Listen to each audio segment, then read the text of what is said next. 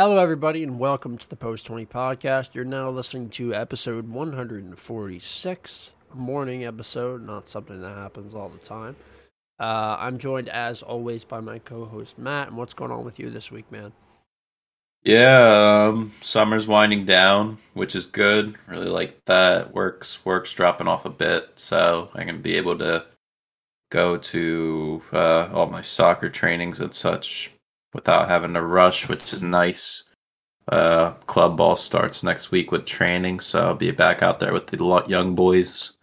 Um, got a lot to work on there in itself, which is going to be another headache in itself. But um, yeah, overall it was a good week. Premier League was crazy every day.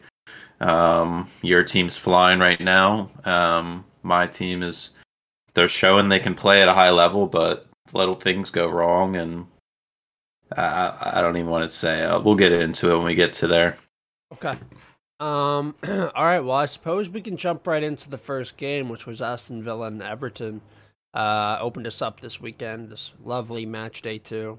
Some would say lovely. Some would say not so lovely. Um. Villa getting off the mark early with a Danny Ings goal in the 31st. He still looks so deeply far off the pace, in my opinion. Um, this was a good goal, but I don't know. I I just worry that he's not a great long term solution there. Ollie Watkins did get the start alongside him here, which is important.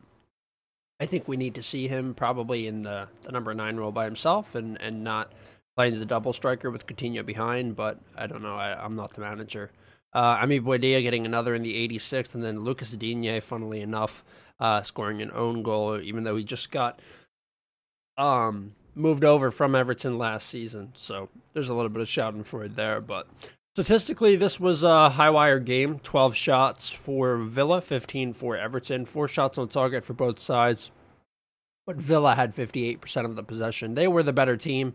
Um, it's a shame that it came down to, you know, such a, a, a late point in the game um, 86th minute before that. I just I wasn't sure that, that Villa were going to walk away from it. I, I, don't know what it is about Everton, but I don't want to count them out this year. Um, they are seemingly going to lose Anthony Gordon to Chelsea. That that's what it looks like. So they're going to be in serious trouble when that happens. But um, if that doesn't happen or until that happens, I, I just don't want to count Everton out. I don't think they played all that poorly here. I just I don't know. Villa Villa were better on the day.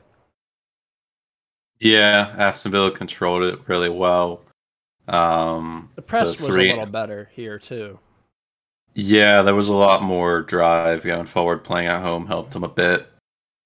Unfortunate for them, Diego Carlos ruptured his Achilles, so he will most likely be out for the remainder of the year, if not up until probably March or April, which is unfortunate. So um, they're probably back in the market for another center back if we're being realistic and thinking about things because um, they're back with Konsa and Mings. So a partnership that's already comfortable there, but I think they still need depth in that position, especially now. Um, Jacob Ramsey does really well driving into that final third, creating opportunities. Coutinho was kind of a miss this game again. Um, he's kind of losing that bit of flair. I think people said like if um, Gerrard wasn't the manager, maybe he wouldn't be a number one guy like starter. It doesn't seem like he's playing at that level to uh, be a guy that starts for them week in and week out. But with his reputation, it's hard not to pick him. Um, Ollie Watkins definitely getting the start. You saw the difference in what he brought yep. compared to last week without him. Um, Leon Bailey mainly played more on the wings and the sides, whereas Watkins can uh, float anywhere across the front line. Ings more as that conventional striker. Um, I think yeah, Watkins got both assists, which is evident in his performance. So Everton laid on with mistakes, and the last I would say eight minutes they got back into it and had a lot of chances. Their new signing in uh, Onana from Lille, uh, holding mid. Um, he's Belgian and what is that Senegalese? So I think mm-hmm. he's Belgian first. So another young prospect there. They paid overpaid a bit for him. I'd say like forty million dollars, bit of a stretch, but he showed the value he had. And you mentioned Gordon leaving. Um, Todd Boehly is slowly building um, the young English talent. He's bringing all these young English players into the club um, within the first team and also the the 23s, 21 team. So he's doing kind of what he did with the Dodgers after he initially got involved with them, bringing in a lot of youth prospects. And the long term plan was set, and eventually now that you see the Dodgers as a steady um, contender always for the World Series. So he's going to do the same thing here. The restructuring contracts, and um, I think if Gordon leaves, especially at this time in the window, um, Everton are definitely going to be in a relegation scrap the whole year. So, I mean, they have Iwobi playing uh, in center mid now. Yeah, I know. He's just all over the pitch. I, I don't know what the game plan is there. Big Frank, Super Frank needs to figure things out, or else we're not going to see him there for, for all that much longer, I think. Yeah, he's definitely on the block. Oh, yeah, absolutely. I think it's him and we're gonna get to maybe one of the other managers that I think's on the out by the time that you have to leave the milk and cookies for the big man, but I don't know. Um, Ten Hag, my opinion. Uh, Southampton two, Leeds United two, a rip roaring game. Got off to uh, a relatively slow start, but that second half kicked in and everybody started scoring. Rodrigo, who is an integral part to Leeds this season, we thought would be at the beginning of the season scored in the 46th, scored in the 60th. Joe Aribo, youngster, I believe, from Southampton, scored in the 72nd, and then Kyle Walker Peters, mainstay, scored in the 81st. Very similar numbers here. Leeds unable to defend in the clutch, a serious, serious problem um, that I think is going to be a recurring theme there. This is one of those games where you cannot drop points to Southampton after being in a 2 0 position especially as late as the 60th minute. they didn't have all that much time to come back, and you let them back in. You left the door open. Uh, 13 shots for Leeds, 14 for Southampton. Five shots on target for Leeds United, just four for Southampton, and Leeds controlled the possession with 58%. I thought Rodrigo was killer in this game. Bamford, again, not where he needs to be. Rodrigo was playing in the position right behind Bamford sort of a center attacking mid, but more of a center forward if we're being realistic. Aaronson and Harrison out on the um, right and left attacking mid positions. I think this is a, a fantastic um, formation for Leeds. I, I I like the way that they played, but defensively they just weren't there on the day, and I don't know. I don't know if that just comes down to individual performances or what, but they were way off the pace and letting Southampton come in uh, with with Charlie Adams, Elyounoussi, and Armstrong playing as their attacking three uh, letting them come back in is just it's just not good enough. You have to be better than that. And I know Leeds are a young team, but this is a disappointing result. Yeah, I mean, they look strong. They are a team that's dominating possession now in games in their first two, um, leading by a considerable margin there. Whereas last year they were um, about 50% even. So you're definitely seeing the style change there and wanting to have the ball more. Um, Bamford came off, I think, in like the 25th minute or so. Took a bit of an injury, didn't want to overexert himself, so I think he'll be available for next game against Chelsea, but we'll have to see come um, reports in the next few days. Yeah. Uh, as well as um, their back line is pretty thin still. They're they're over the year they're going to be recovering with injuries um, in in Dallas, Ayling, Firpo. So, and I think they're linked with Kai Wagner from the Philadelphia Union potentially to fill the void at left back right now because they're playing Struijk out there now, where he's a conventional center back. So, um, yeah, I mean, they hold the ball well. It was just and Rodrigo on that second goal pretty much stole it from Struijk. I think that was already going in, and he just nudged it. So, I think he's leading the league with three goals right now. Um, but we'll see if it continues next week against Chelsea, where most likely they're going to have 40% or less of the ball. Um, Southampton's case, I thought Djenepo was a big X factor again for them. He's kind of playing out of position at left wing back. He's more of a conventional left mid. So he's dangerous as well as Kyle Walker Peters. He got a goal in this game too. So their wing back play is going to be key for them going forward if Ralph continues with this formation change where Last year they played a default 4-4-2. Now it's more of a, a 5-2-3 or however you want to consider that. So um, I think next week they play who do they play next week? They Southampton. play, yeah, they play Leicester. So that is a winnable game for them, especially with all the uh, transfer business with Leicester, all mainly um, departures. So I think that'll be a game they can definitely open up more. But um, to get back in this game like they did showed some character and and shows that you never um, can sleep on a team in this league. Yeah, that's for certain. Um, you never know who's going to show up on the day.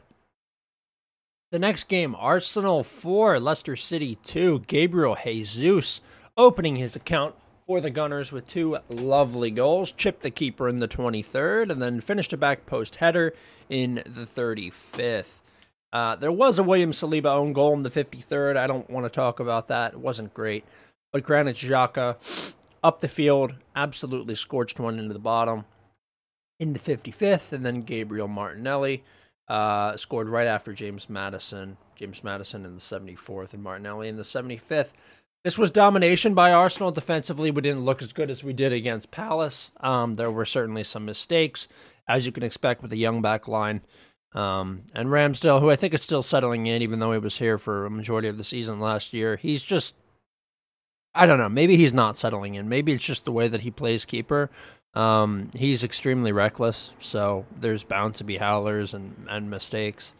Uh, this one's definitely Saliba's fault, but 19 shots for Arsenal, six for the Foxes, seven shots on target for the Gunners, just two for Leicester, and 49% possession from Arsenal. The possession was shared uh, fairly evenly, but Arsenal were were far more toothy. Jesus looked incredible, so so good.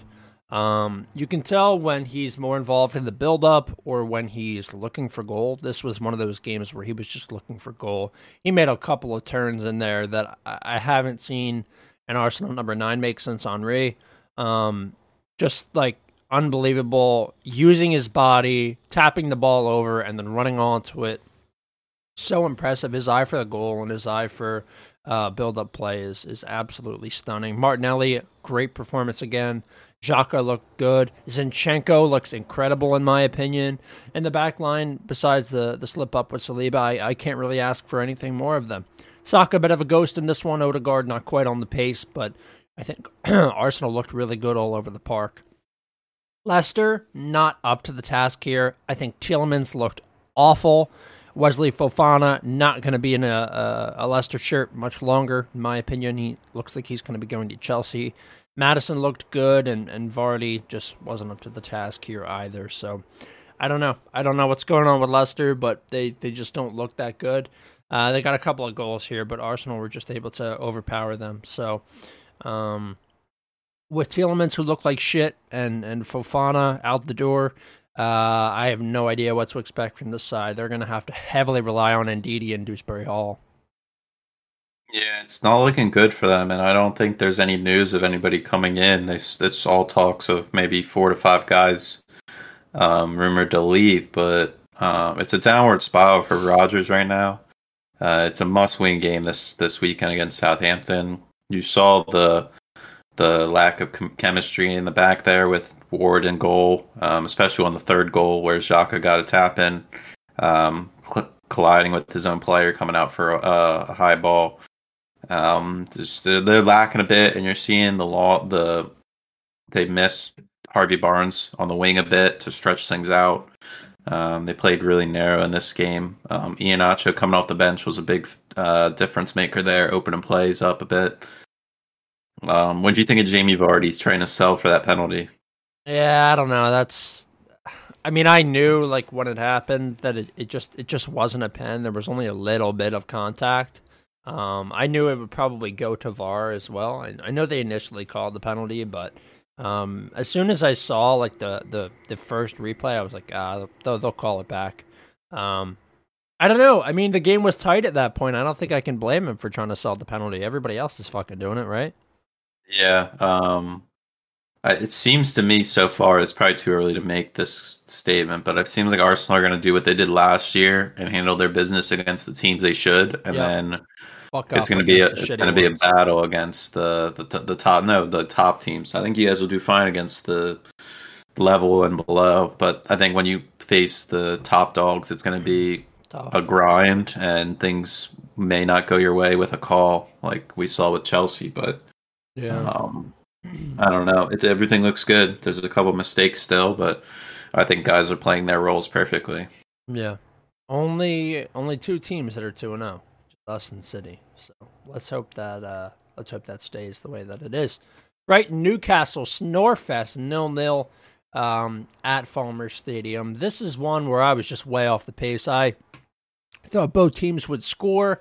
Um, I thought Newcastle would probably win, and they were just unable to do so. Props to Brighton. They play an extremely controlled style of football.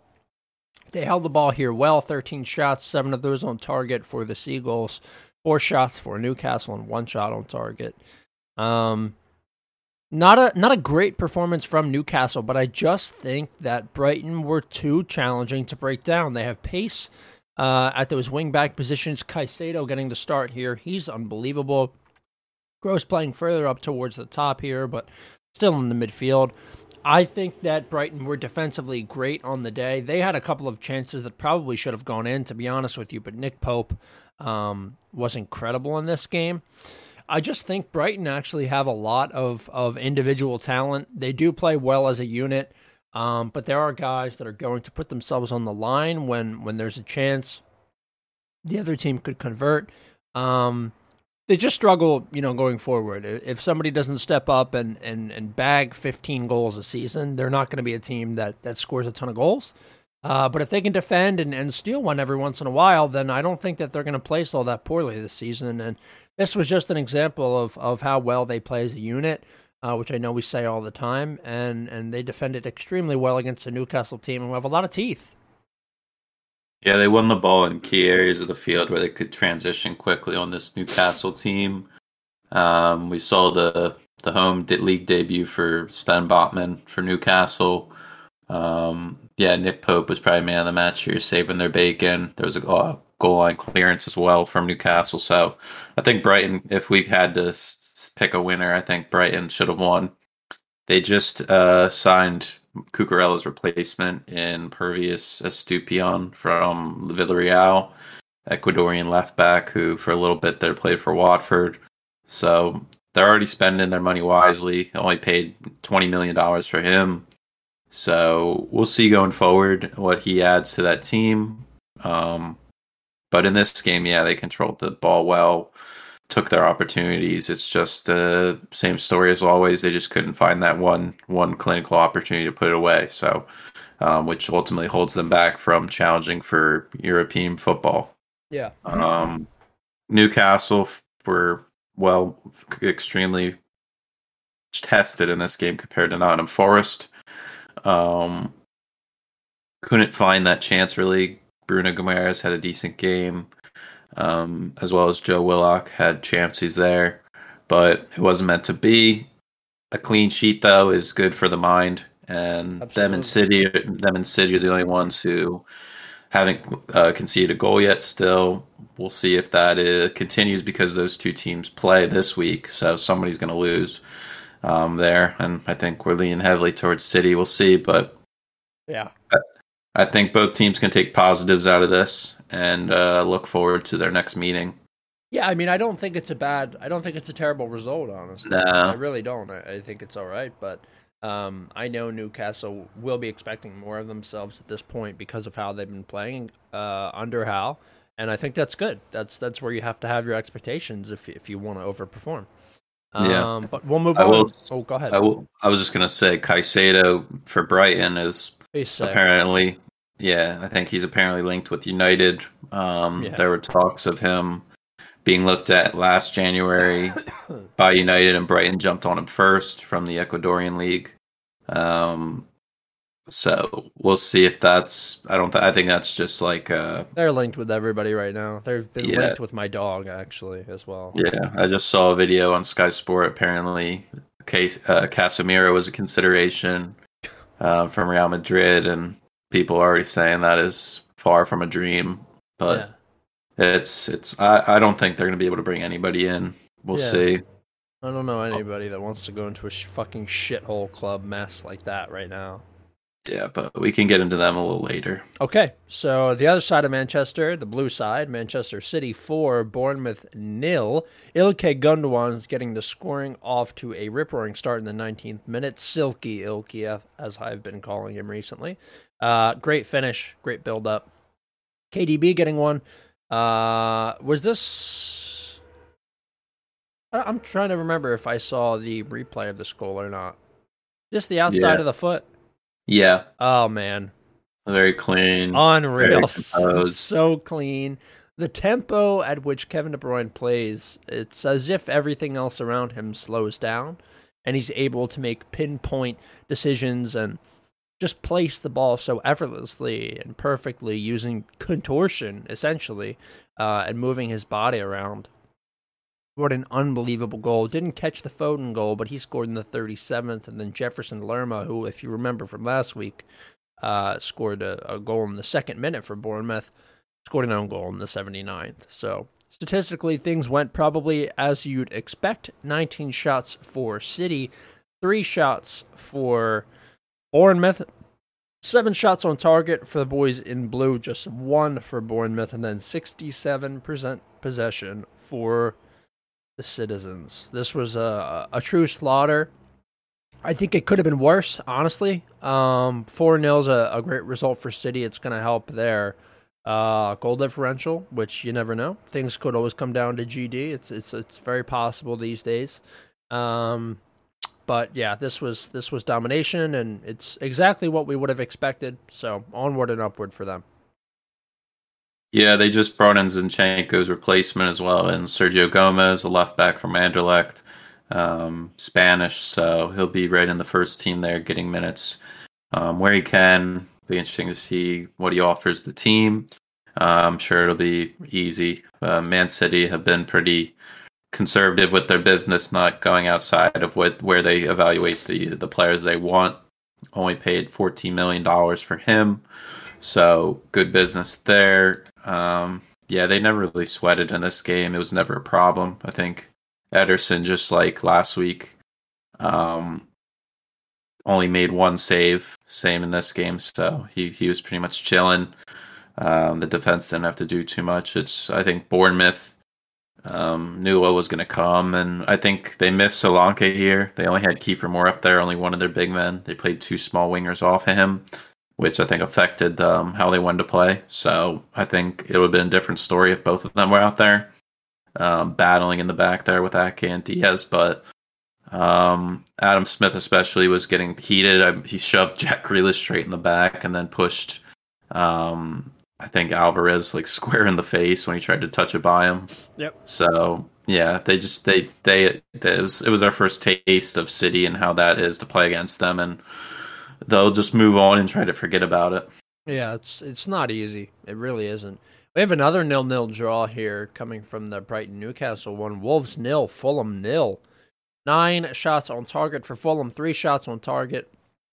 Seven shots for Wolves, one shot on target. Wolves controlled the possession, sixty percent uh, went to them, but Mitrovic and Hwang Hee Chan were unable to break the deadlock. Mitrovic not not on this game. Didn't look great, to be honest with you. I watched uh, watched probably a half, and what I saw from him was not great.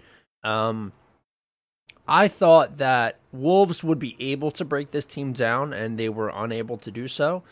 That Adarabioyo guy, uh, I think is is is very solid, but Tim Ream um, is is one of those guys that you should be able to break down. He is old and he is slow. He's not up to Premier League standard. Um, but he's looked okay two weeks in a row, honestly.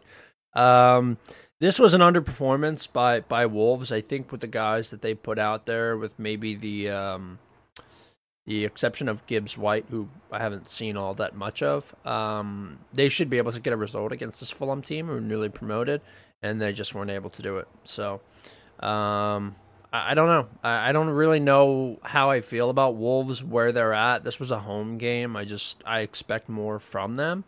Uh, we know that they, they tend to struggle towards the end of the season. So if they're not going to stockpile their points now, I have a feeling they could be in trouble. You know.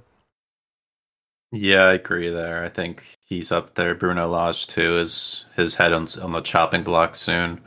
Um, I, am shocked after seeing the highlights in that there wasn't a winner with the amount of chances both teams had.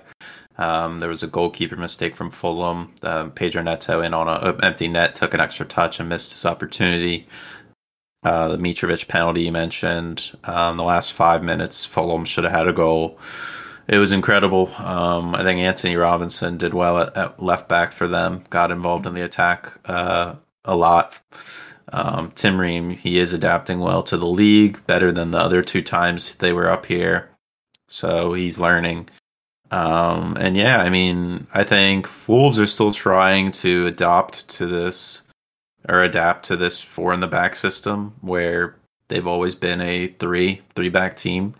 So I think give it another four to five games and they'll slowly work into where they need to be. But um, until then, their attacking uh, awareness is lacking, and that's just sooner or later it's going to bite them in the butt. Here, they were lucky to get a point. Yeah, they really were.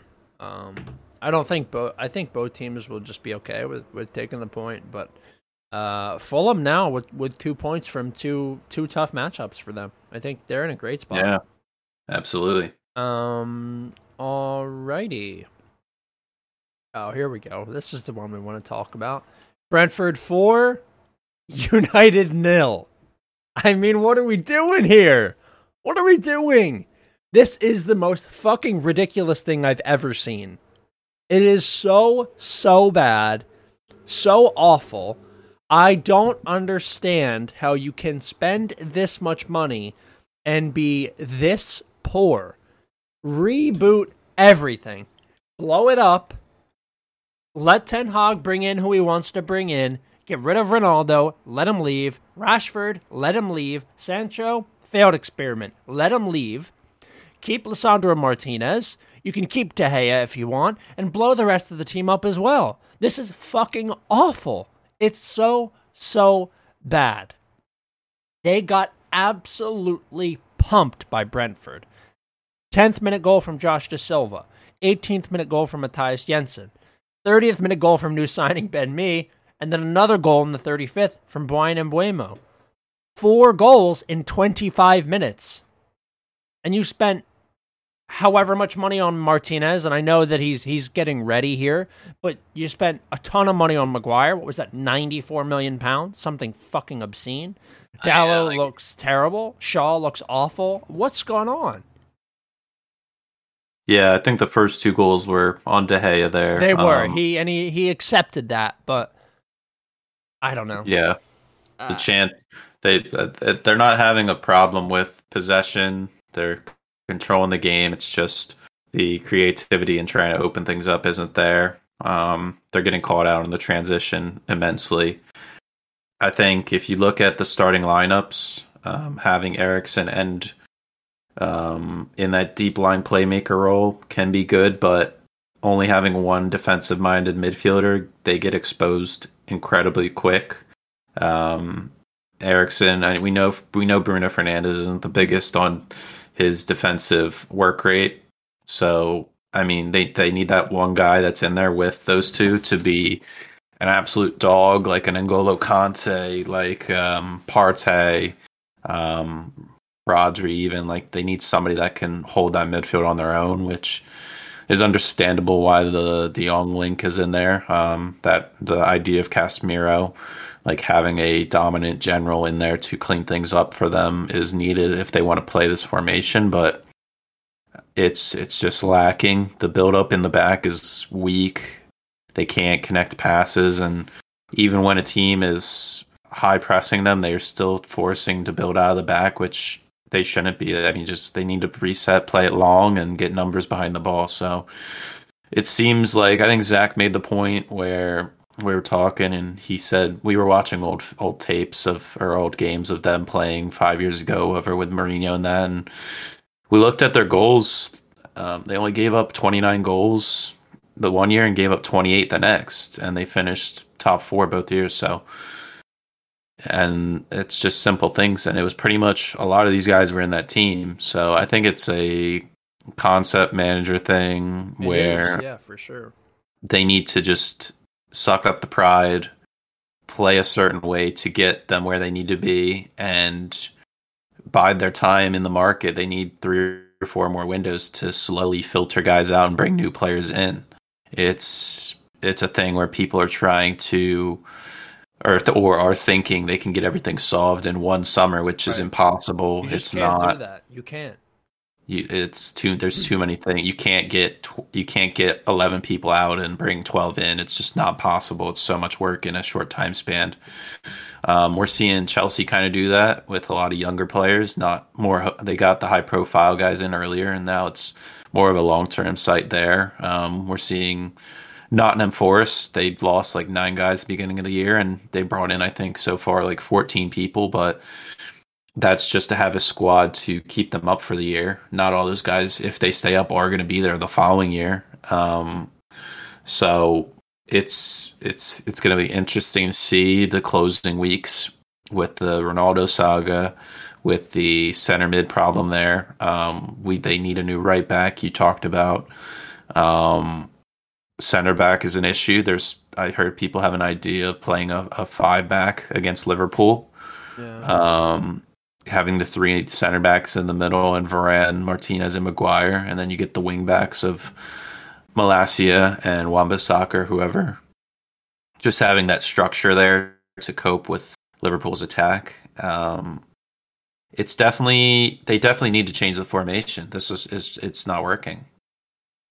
Yeah, it's and, so bad. And fair credit to Brentford; they fully deserve this win. Um, they're a team that definitely can get this result every once in a while against a team that gives them these opportunities. They were just clinical on the day and really worked hard for every goal. So um, I don't see them getting another re- result like this anytime soon. But um, to have this confidence going forward, and Brentford, I think, have one of the easiest schedules the next five weeks. They do, yeah. Uh, I don't know. This is this is totally insane. I just think United need to actually blow it all. Up. Like, look at what Arsenal did. They they had to blow it up. They had to go all the way back to to a fully homegrown talent and then start to bring players in. And it's it's been a really long experience. It's it's been a tough five years for finish, Arsenal. Yeah, to finish eighth for two years. Yeah, it's been tough. It sucks, but now this is what's happening with United, and I think the low is going to be lower honestly. This is terrible. There's no there's no sign to me that there's an, an end to this in sight. So yeah. I don't know. Nottingham Forest won, West Ham nil. Good lord. Taiwo Awoniyi scoring in stoppage time to the forty uh, stoppage time of the first half. 13 shots for, for Forest, and this one 19 for the Iron, Six shots on target for Forest, five for the Irons, and then West Ham controlled the possession by 57%. I like the way that West Ham lined up here. Declan Rice did get a penalty. There was a chance that, that he could draw them level, but he missed the pen. Uh, why is Declan Rice taking penalties? I don't know. Uh, I think I'd probably rather have Bowen take them. Um, but what do I know? I mean, I know Rice has been there for a while and he's important, but um, that's that's bad business. When you have a penalty that can maybe save you a point and it doesn't go in, I know that happens sometimes, but it's just not good enough. Uh, another thing that I wrote down, I'd like to see more of Gianluca uh, Scamacca. I just think he they paid you know significant amount of money for him. He should be in here. Uh, I don't want to say that my boy Antonio is cooked, but he doesn't look good. So he's finally got competition for his spot. I know, and he he hasn't really necessarily been performing for it. So I think with with Cornet coming in and and Scamacca, that I'd like to see more of them. I know it, it may take a minute to introduce them into the side, but um, I I am eager to see what happens there. Henderson, I think, looked good in this game. Uh, of course, the goal from Awoniyi was was fantastic. Um, Lingard, not necessarily anything special. Uh, they threw they threw money at him, the West Ham fans, because he he declined uh, to come back to West Ham after that great season he had with them because he wanted to make more money at at, at Forest. Uh, and then Nico Williams, I wrote down bit overrated. I don't know. I, I thought he'd be I thought he'd be solid for them, but I don't think he looked that great in this game. So Uh, yeah, uh, a really good result for Nottingham Forest. I mean, you'd love to take three points against a club that are pretty firmly established as top eight at this point. Uh, I think so. Really nice, uh, really nice win for them and Steve Cooper. I think that's that's great to to be able to outperform West Ham and, and Moyes.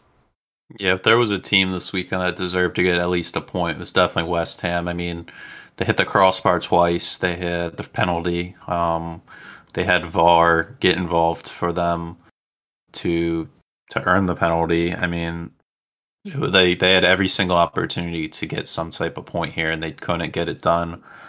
Um, Forest, credit to them, stuck it out, really dug in. I'm I'm on the opposite end. I thought Nico Williams did good this game. I think he was credited for like a, a number of key passes. He was whipping the ball in super well from the right wing back role. Um, he's definitely a guy like that's going to be a staple on this team for them the whole year. He'll be able to grow his profile. Dean Henderson probably had 20 saves in this game alone. Um, absolutely stood on his head. Uh, he came out in the second half wearing a baseball cap and tucked it after a minute. Just wasn't working for him. Um, definitely Lingard though. He's not going to be that general that you think he did in the past. He's going to be a guy that gets you maybe five goals, six assists, or whatever. But um, they definitely have players in this squad to cover those numbers. They've they've signed even more players now. After I mentioned the already twelve people before, they've they've picked up Cheikhou Kouyaté um, on a free. He was a free agent this year. Palace let him go, so that's a bargain deal there. A holding mid guy. They signed Remo Freuler, another center mid from Atalanta for 10 mil. And then they also signed King Dennis from Watford for about $16 million. So they have options in every part of the field. It's just a matter of time where they need to work together, chemistry on and off the field, and play good ball. Um, I think I heard they that the manager Cooper has every player this year is going to be hosting an event or yep. some type of gathering, so guys will get together and whatnot just to chill out and get to know each other because they do have an, an, immense squad. Um, in a total, I'm looking here, they got they have 15 new players in that they brought in, um, and they've gotten rid of I think maybe five or six on permanent deals, but that's a that's a, that's a lot of new faces. Um, I think he's they only talk English in the locker room, so everybody's included in in in conversations. So um, it seems like they're going in the right direction. It was kind of a fairy tale start for them back in the Prem at home, but um, West Ham now dead last, well second to last ahead of United. Yeah, but um, there's a lot of questions now on them going forward. Really, I think the structure's there in the back. It's just Bowen's got a lot of pressure on him to um, duplicate what he did last year. Um, I think Benrahma's a good player for them. There's a lot of people thinking Cornet's going to take his spot away from him, which I don't believe. I think Benrahma's a better overall player than Cornet. Cornet's just got that elite speed on the counter, which I don't think West Ham utilize as much being a more possession based team. So um, they definitely have options. I don't think they need to be stressing yet, but um, David Moyes needs to maybe tweak one or two things going forward. Yeah. Um, all right. Chelsea 2, Tottenham 2. Go ahead. This one's yours.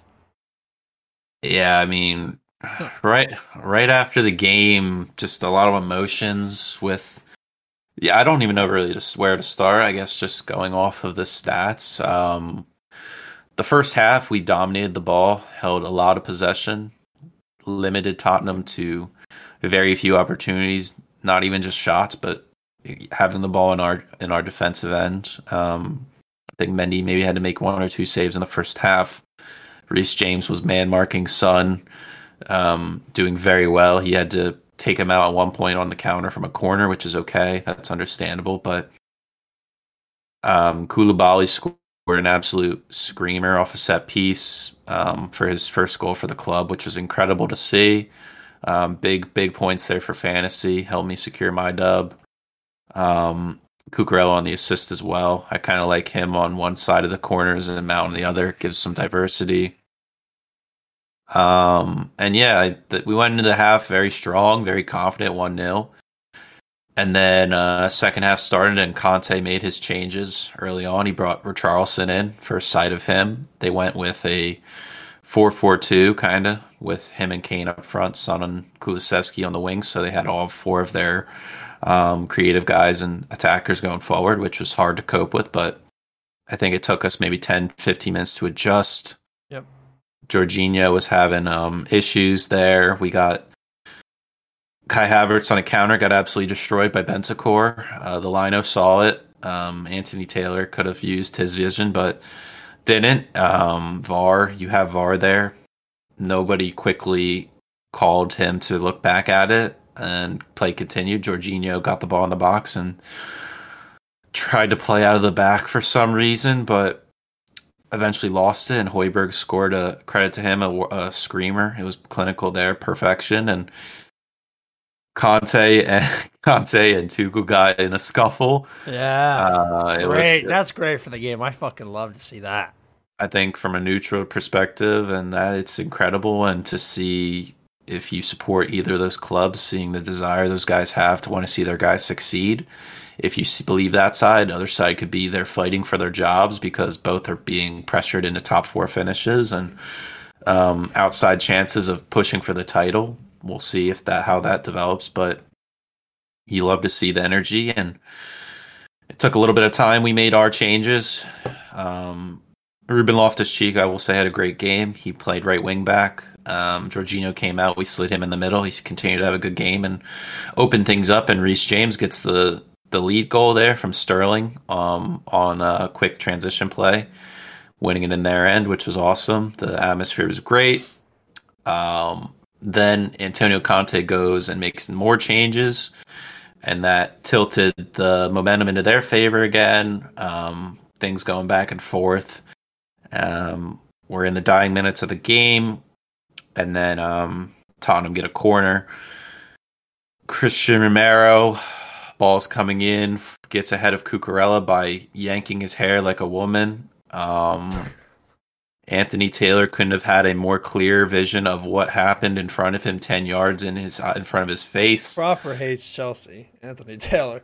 Nothing was given. They got another corner, and then they scored off that corner. Harry Kane, credit to him, another great goal. Nothing against the goal, but the play building up to it shouldn't have been allowed, just like the first goal. Um, and then once once the final whistle went, um, things got absolutely blown up on the sidelines with Tuchel and Conte. So, yeah. um, an all-time classic.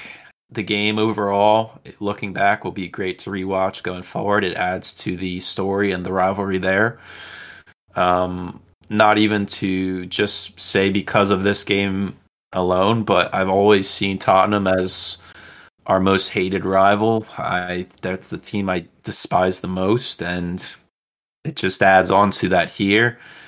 Um, it's we tactically did everything possibly we could, and the officiating just screwed us over. So yeah, um, I think if you would have told me going into the game a draw would happen, I would have been okay with that. I I was originally going to predict a draw, but I said in the episode I'm going to irresponsibly back my team, and it bit me in the butt. So, um, I said at the start, um, at the end, I, the main thing is our team performed better, and we showed we still have that dominance um, at the top end of the table. We can finish there. So it'll be interesting when the Arsenal rematch comes later this year, but I think we have a strong chance of still finishing top four, and we still have more business to come in. Yeah, um, no, I I think you guys are fine. Yeah. So, um, is there anything you saw maybe from any of the new players that added? Um, I think Sterling missing a clear sitter as well as Havertz. Yeah, that's unlucky. Showed um, the desire for still another striker to come in or attacker alone. Mm, yeah, probably. Uh, the Koulibaly goal, I just have to reinforce that that was unreal. Um, he scored a couple of those sorts of goals when he when he played for Napoli. He's an extremely talented player. I mean, I'm surprised it took this long for, for him to, to switch leagues, but I think he really liked the, way things were uh, at Napoli, which is surprising because we know the uh, sort of abuse that African players can can deal with, especially in in Italy.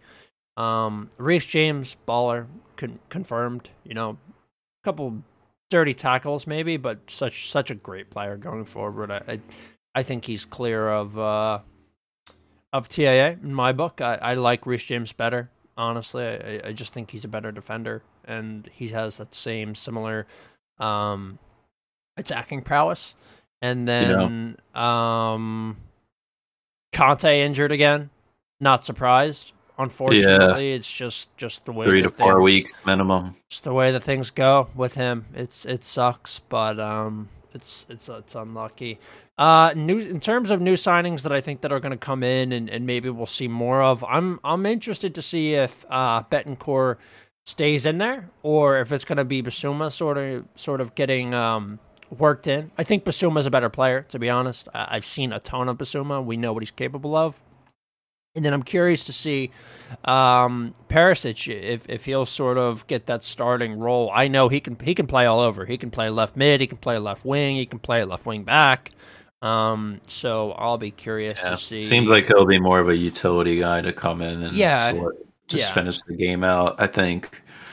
I think Bissouma's more like Højbjerg than he is Bentancur. Um, I think Bentancur is more of that distributor and facilitator in the middle. He's more of that transition guy for them, kind of how Jorginho is for us. Yep. Højbjerg is that more lockdown guy, kind of retaining possession and just playing simple balls. I don't think he's going to be a guy playing uh, key passes in behind like Jorginho does or Bentancur for them. So um, I think that's just a tactic thing with Conte if they decide to maybe one game switch to a different formation and play three in the middle. Oh, yeah.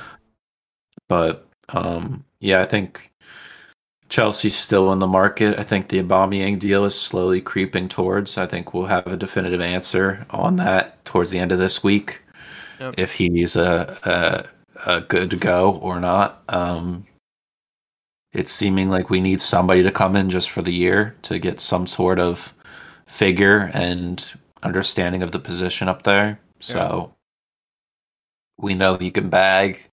It's just a mentality thing, really. And if we can get him to work. So I think Tottenham's done on signings. I think they did all their business early. Yeah, they're done. I, I think Conte's happy with his squad. I think the five sub rule works perfectly for him getting guys involved in games. Um, they don't have to worry about um, forcing guys into lineups. They can get them there 15, 20 minutes. Oh.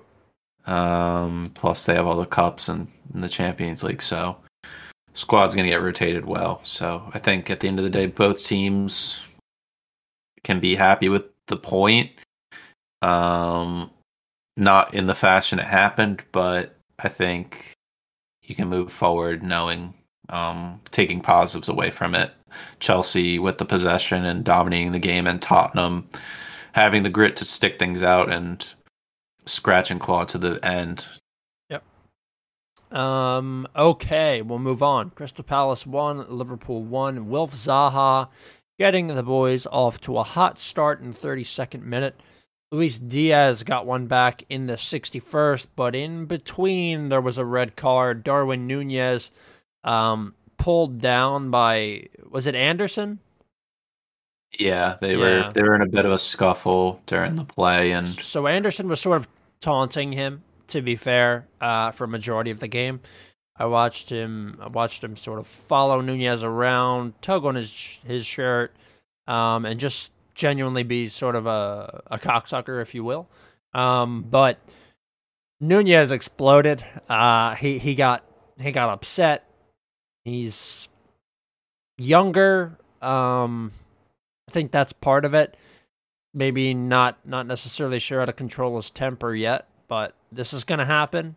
Guys are gonna bother you. Guys are gonna try and piss you off, especially when they know how threatening you are and how integral you are to to the other team, right? Yeah. And, uh, he let loose a, a fiery headbutt, sedan style. Although I will say Andersen sold the headbutt a little bit. the The contact wasn't it wasn't perfect. Perfect. Uh, I I don't think it was that great to be honest. I I reckon I could I could put forth a better uh, effort on the headbutt. If if you're gonna headbutt somebody and get get yourself a red, you you have to go for it. You know, try and break a nose or fucking crack a skull. You can't just Yeah. you can't just do the the like you know the head the little head tap. It- It's just not good enough. So Yeah. um, Darwin Nunez, you can call me if, if you if you want a pointer on that. I think that was that was weak. That was pussy shit. Um, but otherwise, this this this game was. I don't know, but Palace are not a bad side. They really aren't. They're they're Nah. going to be a team that try and stay in these games. Even the Arsenal game, I don't think they were ever truly out of it. They had a couple of good chances. Um, seven shots on target versus Liverpool's 24. Three shots on target for Palace and four shots on target for Liverpool. Palace create quality chances. They really do. And they have a lot of extremely threatening players. I think Eze is great. Zaha obviously is great. We didn't see Olise or, or Mateta in this game. When we start to see those guys get more starting time, um, Ayew I don't think is the long term solution. I, I know that they that that um uh, Vieira likes him, but I just think that Mateta is better, and I think Olise is better as well. And then when we start to see maybe uh, Edouard play up there with Zaha, I think I think that is going to happen. We're, we're going to see a, a formation change at, at points this season. Once that happens, I really like Palace uh, going forward. I just think they're an extremely well coached team and well disciplined. So um, to get the two game ban for Nunez, I think is is great. By the way, if if you're a team that Three game ban. it's three, oh, Yeah. so that's that's killer. That's part of the game, whether you want to Yeah. admit it or not. It really is. So, um, Van Dijk and and TAA and Robbo not, not looking killer, man. Honestly, they're letting some goals in. So, I don't know. Liverpool don't look uh, don't look the same as as they did last year. There's a, a complacency, uh, uh, something or another that that just tells me they're off the pace and uh, as an Arsenal fan, as somebody who, who would like to see my team compete with Liverpool, that's that's great news for me. Oh yeah, you couldn't have asked for a better result, really, if you're a, a competing team with them. So for both of us, this is great to see them and United kind of crumbling a bit. That opens the door um, for those positions up there in the top four immensely. So um, not having Matip or Konate available for the next couple weeks is tough for them.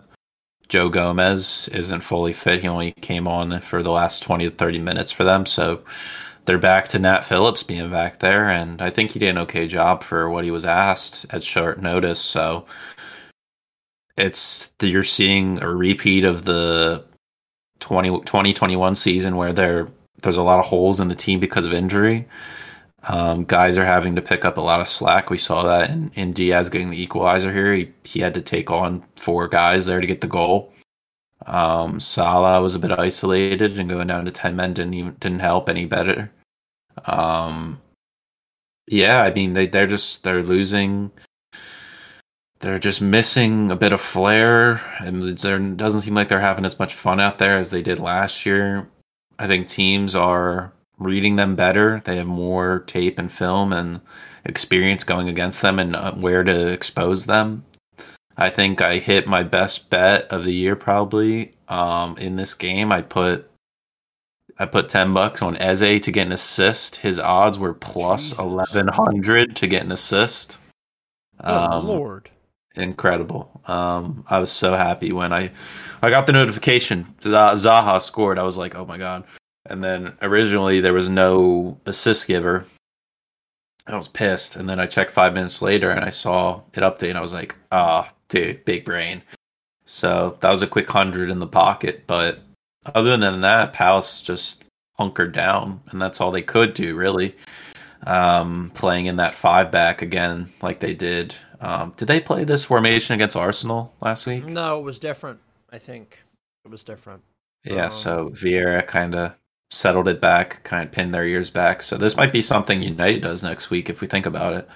Um, but yeah, they play Villa this week, so they'll be able to go more comfortable four in the back and add an additional attacker, really. So yeah, this was a. um, they couldn't have asked for a better, better kind of result, really. No. and Before we move on, that last week they played Edouard up top with Zaha, Eze, and Ayew, uh, in like a, a three-man sort of attacking midfield.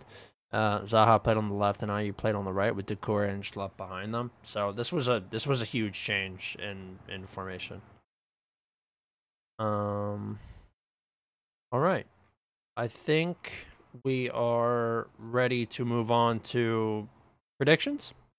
Yeah, I will say last week, big stinker from us. Oh um, my god, I I'm so off the pace, it's so bad. You're consistent though. You went three and seven again. Um, Awful. I went three and seven as well, and Zach salvaged it. He went five and five. So um, Zach's ten and ten. I'm nine and Will eleven. You're six and fourteen right now after two weeks. Um, are you going to be able to scratch that back, or is that know, too deep of a hole? That's such a bad hole to be in this early. Eight, eight now.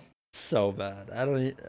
Ah, it's I, bad. We were saying yesterday it comes down to the big teams not performing. Two weeks in a row, Liverpool let us down. Um, United, Chelsea, and Spurs let us down. United, um, and yeah, I mean those teams alone, and then West Ham this week. So yeah, fuckers. Um, betting on the big teams isn't working. Nope, really isn't. Uh, okay, let's jump into Tottenham versus Wolves.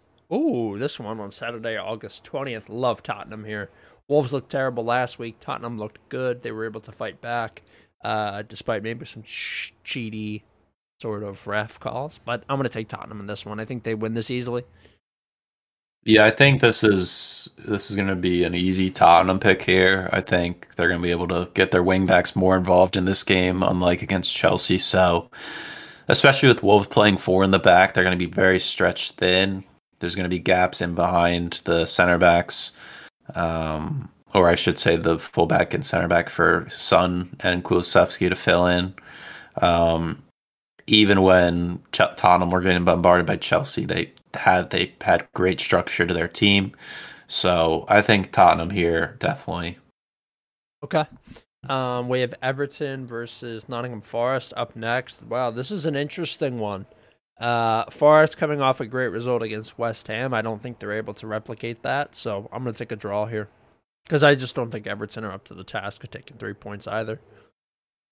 Yeah, um, says Everton have been losing at both halftime and full time in their last three matches, as well as Everton have lost their last three matches in the league. So Everton really struggled going forward. Nottingham Forest are bringing in a lot of good talent. Um, we saw what they can do against a team like West Ham, who I think, similar to Everton, have experienced guys in the back and good structure. It'll be different this time with uh, a five back compared to West Ham's four. Um, my gut instinct agrees with you picking a draw, but I think sooner or later Everton have to get a result.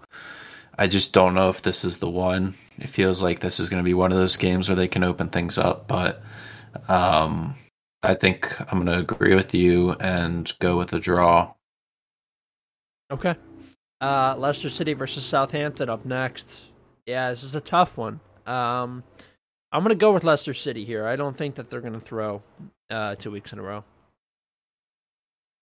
It's tough because I think I got I was lucky to get the Southampton game last week against Leeds. I said I really wanted to go with Leeds, um, but there was something about Southampton there that I felt like they could scratch one back, and they clawed their way back into the game. Um, last year, Southampton tied 2 2 against Leicester, as well as a 4 1 defeat. Um, Southampton have conceded at least two goals in 13 of their last 15 away matches. Um, Southampton have lost their last three away matches, and Leicester are undefeated in nine of their last 10 home games. So this shapes up to be a Leicester dominance, but with all the speculation about guys leaving, and you mentioned Tielemans not having a good game against Arsenal, I'm interested to see if James Maddison can pull this game out. But um, I think I'll go with you again. I think I think Leicester get a win. Okay. Um, we have Fulham versus Brentford up next. Another interesting game. Brentford, of course, overperforming so far this season, and Fulham with two points from two tough uh, opponents. Huh. Um,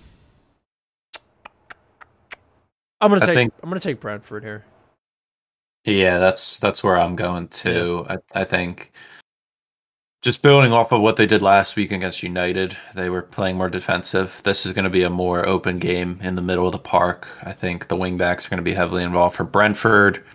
Um, honestly, we could see that they go back to the four in the back, um, having more confidence going up against Fulham. So, getting that extra guy in the middle or in the attack will definitely help them. I think um, having two two teams play similarly, they have two big target men up front in Toney and Mitrovic. Um, I think both will get chances here, but um, yeah, I think I want to go with with Brentford, but I feel like we're gonna have a lot of the same picks here.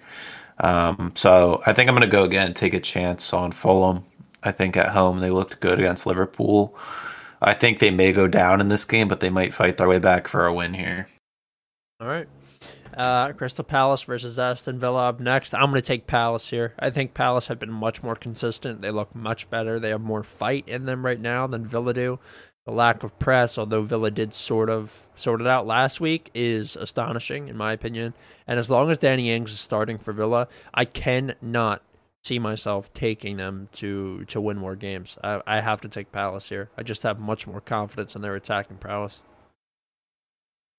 Yeah, there have been under two and a half goals scored in seven of Crystal Palace's late eight uh, last eight home matches in the Prem.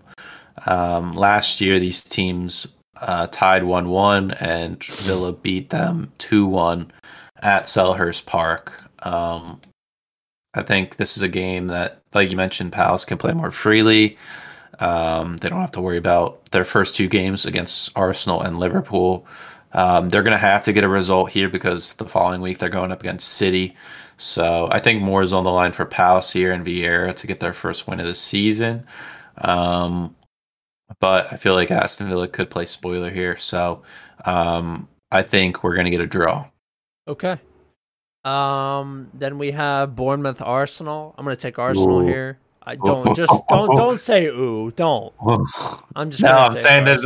I'm just saying on paper because this looks like uh, if you're getting four against Leicester, you're thinking well, you're to get at least six, right? No, Jesus no. Gets... I mean, look at the City only got four.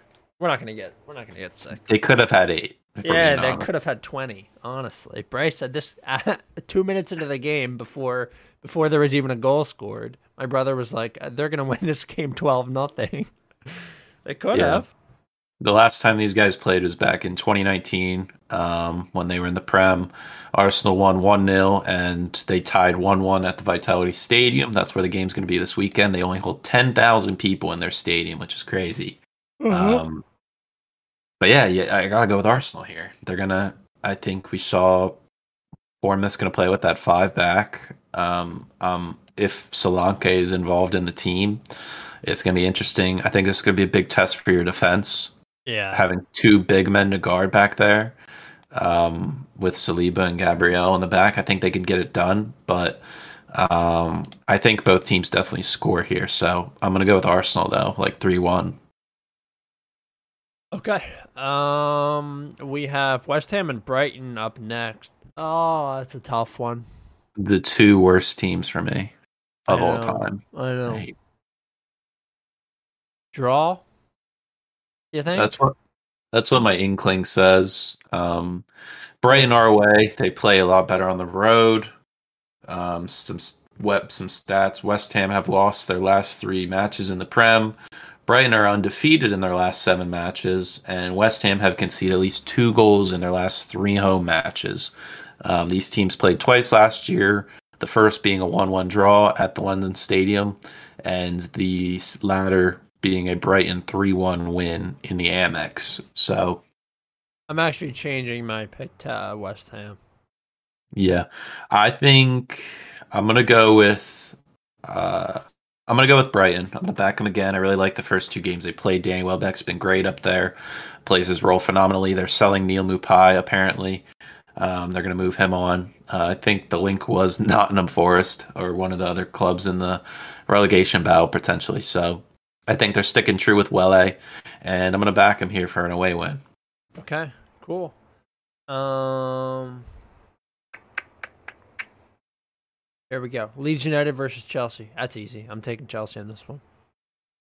I don't think it's going to be as easy as people think. I think the first two games for Leeds, they played really well. They're adopting or adapting to their style. Great. Um, we, I think we know for certain Um, Leeds aren't going to defend as well as Tottenham did last week. They don't have that structure there, and they have a lot of um, backups in there in the back. So, and also guys playing out of position. Um, I don't think they're going to switch to a five back. I think they'll stay true to their formation. Uh, Jesse Marsch will go with that high press in the team, try to make mistakes like Jorginho did against Spurs. Yeah. Um, and it's going to be an Elland Road, which is going to be really loud. There have been over there have been over two and a half goals scored in six of, of Leeds' last seven games. Um, uh, we don't know, probably not for Chelsea though. Um, Leeds have scored at least two goals in the last three matches, and Chelsea are undefeated in their last six Prem matches. Um, I would love to see Sterling get his first goal here um, after Koulibaly did in uh, the last game. You're gonna, I'm going to go back Chelsea. It's an easy default answer, but um, I just have an, a suspicion that Leeds are going to make this a really tight competition. Yeah. All right. Um. Okay, Newcastle versus Man City. This is going to be a tough one, but I'm going to take City. I, I just they're they're too good.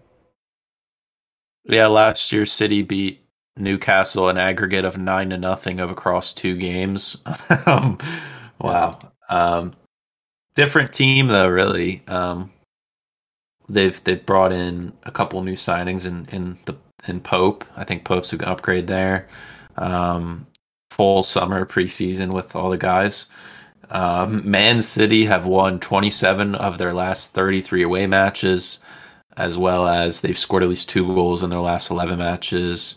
Um, Man City have been winning at both halftime and full time in six of their last eight matches. And there have been uh, over two and a half goals scored in nine of City's last 10 games. So this is the first test for Newcastle, their defense. They're going to be pressured a lot. They're not going to have the ball very much. Can they cope? Do they have the speed on the counter attack to open things up? We know they got St. Max and Wilson. Can Wilson get his one or two chances and put one of them away to put pressure on City? Um, I'm going to back City still. If you, I mean, 38 games this year, you're picking City every game. If they lose, they lose. But you can never go against the league champs. No, you can't. Um, okay, and then our last preview we have Manchester United versus Liverpool. This is going to be a true slaughter. Um, you think? Yeah, I, I just think United are in such a bad spot. Uh, there's word that the dressing room is already turning. Uh, that they don't like the way that Ten Hag has them playing out of the back, and that they need to be more aggressive. I don't know if there's any merit to that, but I did see it from a a um what's called verified account this morning, so there could be some merit. But um, Liverpool just a better side. They have enough depth up top to replace Nunez, who will be out for this one. I don't think that's going to be much of a big deal. Um, and United are floundering, so I know Liverpool need these points. I know United need these points, but I think United, believe it or not, fall to uh, 0 and 3 and are 20th in the in the table still by this time next week. Who? What's the bigger story? Liverpool dropping points here and being, let's say, six points behind City, or United losing and still being dead last? Uh that's a good question. I think probably United losing and being dead last because then they're going to get linked to 65 other players. I mean, this is linking perfectly to Arsenal last year. You lost your first three games, and then they went on a run. Yeah, I don't know. I can't say you know you're going to do the same, but the question, the questioning was all the same on Arteta last year. Yep, that's and true. then you got, and then you guys scraped a one 0 result over Norwich. Um, just like City against Newcastle, Liverpool beat United last year in aggregate of nine to nothing across the two games. Um, Liverpool are undefeated in their last 21 matches. United have been losing at both half and full time in six of their last eight matches, including they're on a four game losing streak. Um, I know Zach. I'm gonna get Zach's picks today, but um, I'll tell. I'll, I'll probably tell you guys next week how he did. So I know for certain he said this game's gonna be a draw. Um, that's definitely one of his picks. But I'm gonna back Liverpool here. I definitely think United have couldn't ask for a better situation with Liverpool having their injury problems. Their marquee signing is going to miss. Um, we know Firmino is going to be a problem for them, though. Dropping into pockets of space and opening things up. But um, I think him in there is better than Nunez. So um, as well as they're going to have like Nat Phillips or not 100% Joe Gomez, and I think they can really attack and focus on going at Trent. So if they decide to put Rashford in there to go at him, that'd be good. Um, or if they put Bruno out there on the left, who knows? So um, it's going to be that Monday night game. It's going to be the headlining story all all weekend, pretty much. I'm sure, um, but I think Liverpool get the dub. Yeah, me too. And I am so excited for this upcoming week. We have a lot of really good games. I'll be extremely curious to see how everything pans out. Every um, week is every week I look, it's the matchups. It's so tough to decide on one thing because just not knowing a full report on these teams and how they play and all the player like the window's yeah, still need, open, so it's like not 10 certain. weeks. You need ten weeks and then you can form an opinion. Like before that, just, it's just impossible. You know what I mean? Like six of these matchups, I'm thinking like these these teams are just too close to each other. I want always want to say a draw, but you gotta something's gotta change. I know. I have no idea what what's Everton and Nottingham Forest. I mean, Leicester, that's the worst one. Leicester and Southampton. Like that, these teams are the, the same. They're the Fulham same. and Brentford. I know. It, it's three in a row that are just you know it's a it's a it's a fucking crapshoot. So uh, we'll have to see. But thank you guys for listening to this one. Uh, make sure you check us out on social media at Post Twenty Podcast. We are uh, on Twitter and Instagram. Make sure you check us out on Spotify, SoundCloud, and Apple Podcasts, the Post 20 Podcast. You can find all past episodes of the show as well as current and future episodes. We appreciate you guys listening. Make sure you take care. Enjoy yourselves this week, and we will see you this time next week.